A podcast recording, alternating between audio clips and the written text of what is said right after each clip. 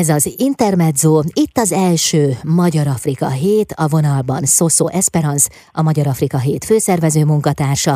Szervusz, kedves Esperance, szeretettel köszöntelek. Szervusz, én is köszöntelek, és a hallgatóságot is. Kiderítettem a kollégáimtól, hogy Espinek lehet téged szólítani. Igen, így van, ez egy egyszerűbb verzió, az Esperance a teljes nevem. Az a kérdés merült fel bennem, hogy eddig miért nem volt Magyar Afrika hét? Hú, um, Hát igazság szerint nagyon sok szervezet foglalkozik Afrikával, de leginkább ugye civil szervezetek, non-profit szervezetek, akik ö, támogatást gyűjtenek arra, hogy Afrikában tudjanak segíteni. Mivel ez a fő szempont, hogy támogatást gyűjtsenek, ezért a kapacitásuk igazából nem nagyon engedi meg azt, hogy rendezvényeket szervezzenek nagyobb volumenben. Más meg, aki ilyen for-profit módon szervezne rendezvényt, akkor csak nagyon ritkán van arra alkalom, hogy egy egész hetet tudjanak Afrikára szánni. Úgyhogy én azt gondolom, hogy pont ezért hiánypótló a mi rendezvényünk, a, a Magyar Afrika hét, Szerintem közönség van rá, inkább ez kapacitás hiány miatt nem valósult meg eddig. Magyarországon. Az idén 20 éves Afrikáért Alapítvány viszont most megvalósította ezt az egyedi rendezvény sorozatot. Milyen témákban mutatkoztok be, milyen szegmensekben lesznek programok? Igen, igen. Nagyon sokféle területen a nemzetközi fejlesztés és a humanitárius vonallal kezdünk, azért mert, hogy ugye ezzel foglalkozik az Afrikáért Alapítvány ugye a mindennapokban. Utána folytatjuk a gazdasági vonallal, mert hogyha két ország vagy két kontinens között szeretnénk kapcsolatot teremteni, jobb kapcsolatot, akkor a gazdasági vonalat is szükséges erősíteni, illetve előtérbe helyezni. Aztán jön egy ilyen oktatási és tudományos nap, az nagyon izgalmas, hogy hogyan jelenik meg az Afrika téma, akár általános iskolában, középiskolában, de mi most külön hangsúlyt fektetünk a felsőoktatásra, tehát például van-e afrikanisztika szak Magyarországon, vagy volt-e, vagy tervezik-e, milyen publikációkönyvek jelennek meg ezzel kapcsolatban. Ez az első négy nap, az szakmai nap, tehát ez kifejezetten azoknak az embereknek szól, akik egyébként is foglalkoznak Afrikával, hivatásszerűen, és a, utána következik három nap, ami kulturális program, akkor pedig tényleg az mindenkinek szól, igazából. Táncolunk, főzünk, zenélünk, dobolunk, élménybeszámolókat hallgatunk, kiállítást nézünk, tehát az tényleg ilyen kulturális program, és elhozzuk azt, ami Afrikának az eszenciája igazából, az Afrika életérzést, vagy afrikaiak által, vagy Afrikát járt személyek által. Amikor felmerült az első Magyar Afrika hét ötlete, akkor mit szerettetek volna megvalósítani? Mi volt a fejetekben? Mm, az, hogy körüljárjuk azt, hogy hogyan jelenik meg az Afrika téma igazából a mindennapokban, ki mikor találkozik vele.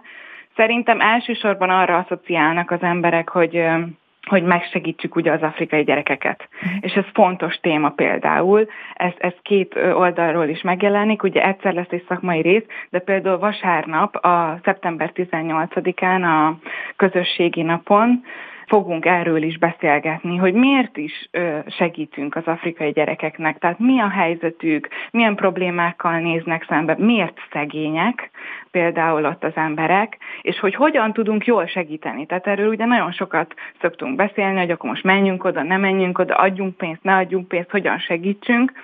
Nyilván így alapítványi szinten nekünk van egy meggyőződésünk arról, hogy a hosszú távú segítségnyújtás, és inkább halat adunk, mint hálót, uh-huh. de hogy ezt itt tényleg járjuk körbe, és beszélgessünk erről, az lenne a fontos, hogy aki először találkozik a témával, akkor ő is rá tudjon erre kérdezni, és kicsit kapjon ebbe betekintést. Tehát például ezt szeretnénk, hogy megtárgyalhassuk szakmailag is, hogy, hogy hogyan tudunk még jobban, meghatékonyabban segíteni, de azt is szeretnénk, hogy a, a laikusok, az Afrika barátok, Afrika kedvelők, Afrika iránt érdeklődők is ugyanúgy kaphassanak ebből a témából egy szeletet.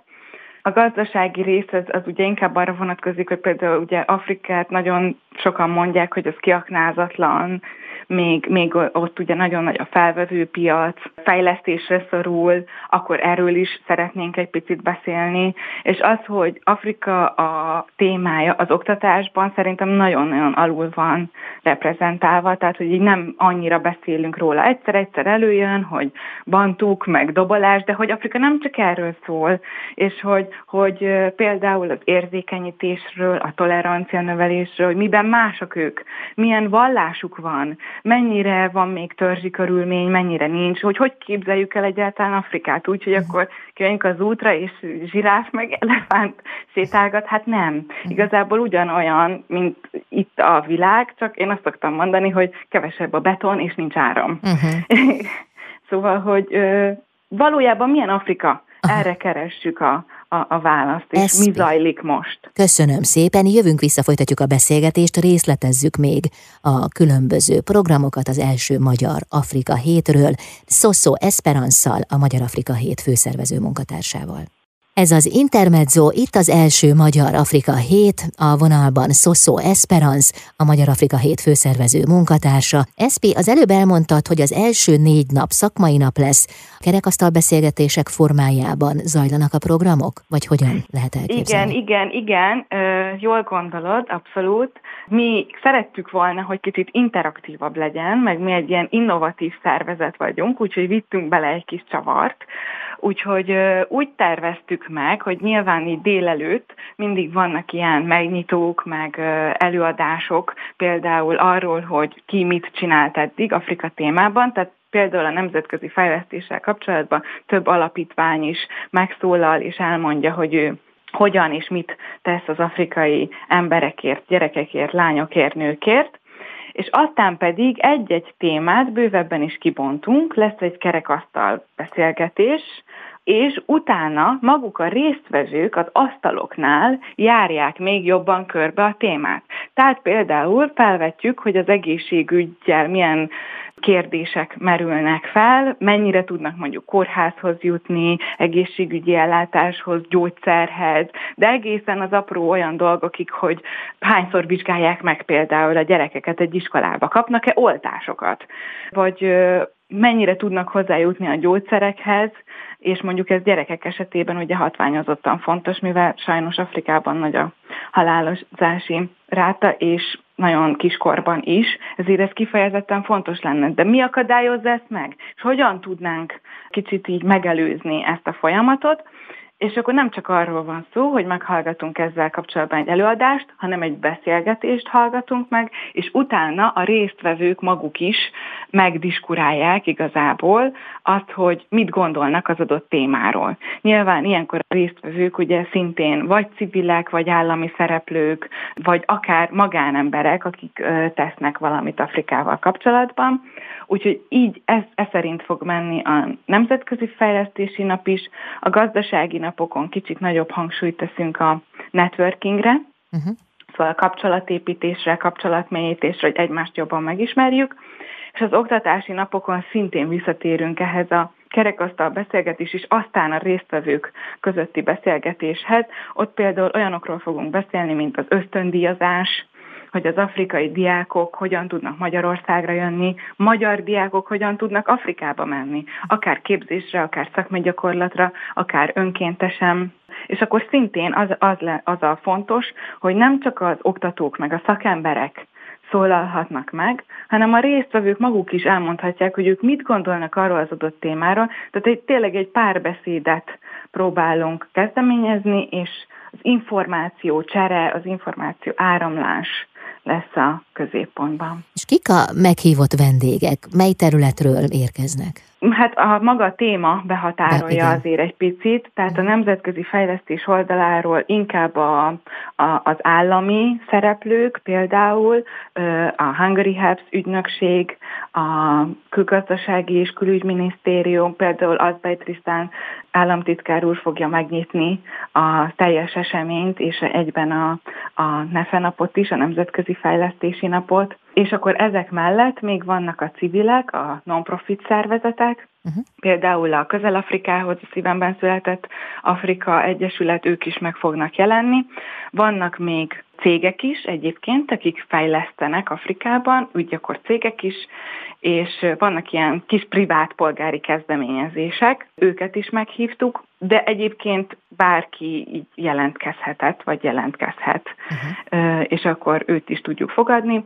A gazdasági napok tekintetében a cégek, tehát egyértelműen a vállalkozók, akik szeretnének Afrikába befektetni, vagy együttműködéseket kialakítani, az oktatási és tudományos napon pedig főként ugye az egyetemi részről, ott a Kulturális és Innovációs Minisztérium támogatásával valósítjuk meg a, a napot, és őtőlük fognak többen is felszólalni, tehát hogy első kézből uh-huh. kapjuk igazából az információt például az ösztöndiazásról, meg a magyar innovációkról, és oktatók, kutatók, diákok, hallgatói önkormányzatok, afrikai diákok vannak a résztvevők között. Mhm. Köszönöm szépen. Folytatjuk a beszélgetést, jövünk vissza. Zoszó Esperanza vendégem, a Magyar Afrika Hét főszervező munkatársa itt az Intermedzóban. Itt az első Magyar Afrika Hét, az Intermezzo vendégen, Szoszó Esperance, a Magyar Afrika Hét főszervező munkatársa. Korábban elmondtad, Espi, hogy négy szakmai napból áll az első Afrika Hét, és három kulturális napból.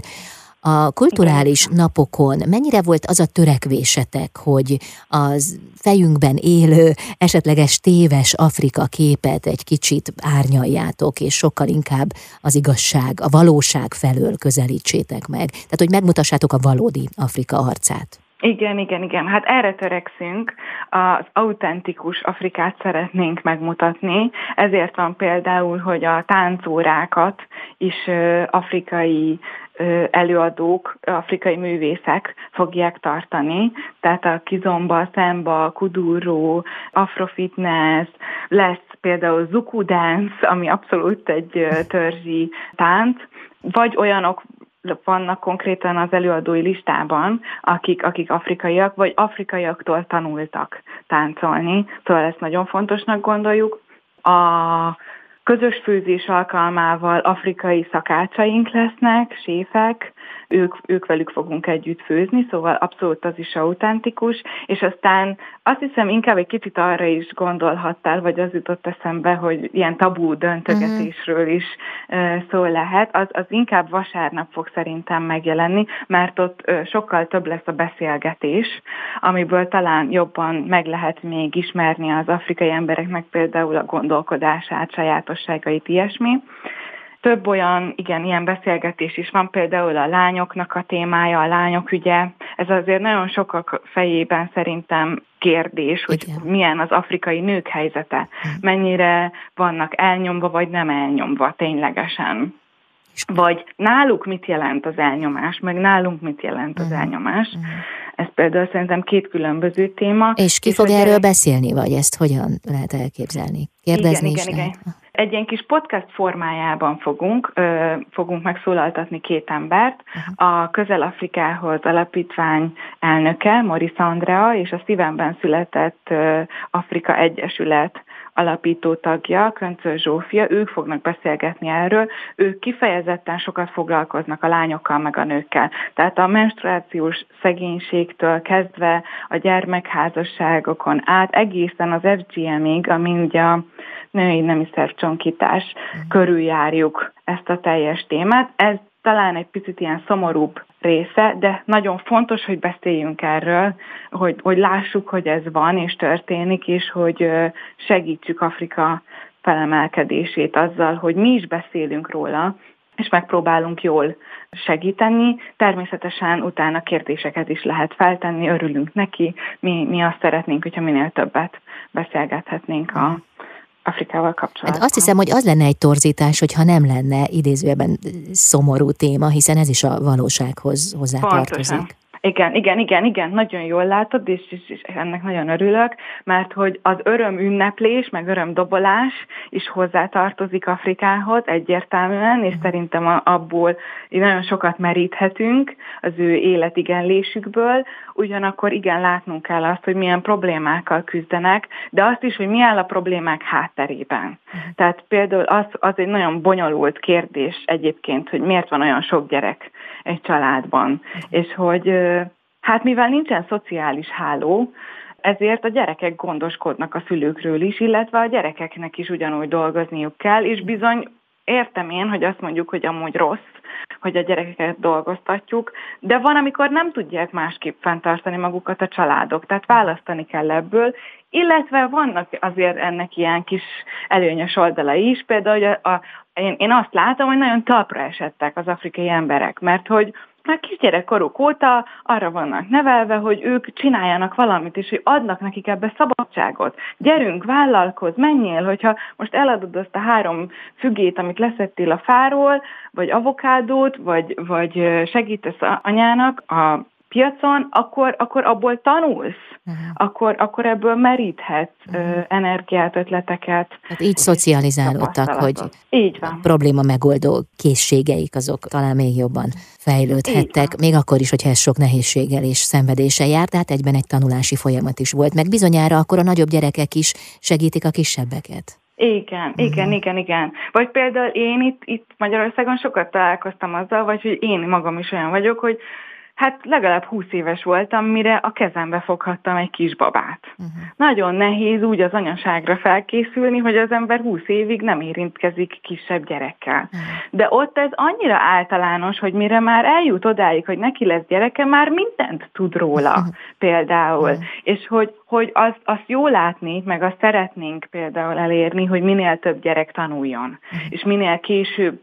uh, házasodjanak de azt látnunk kell, hogy ez egy fejlődési folyamat, ez egy ív, és hogy nem tudunk csak így beleszólni, sőt nem jó, hogyha beleszólunk, hiszen például az európai emberek is ugye egy fejlődési folyamaton mentek végig, uh-huh. nekik is meg kell hagynunk ezt. Uh-huh. Köszönöm szépen, Eszpi. Jövünk vissza, beszélünk még a programokról. Szoszó Esperanszal, a Magyar Afrika Hét főszervező munkatársával.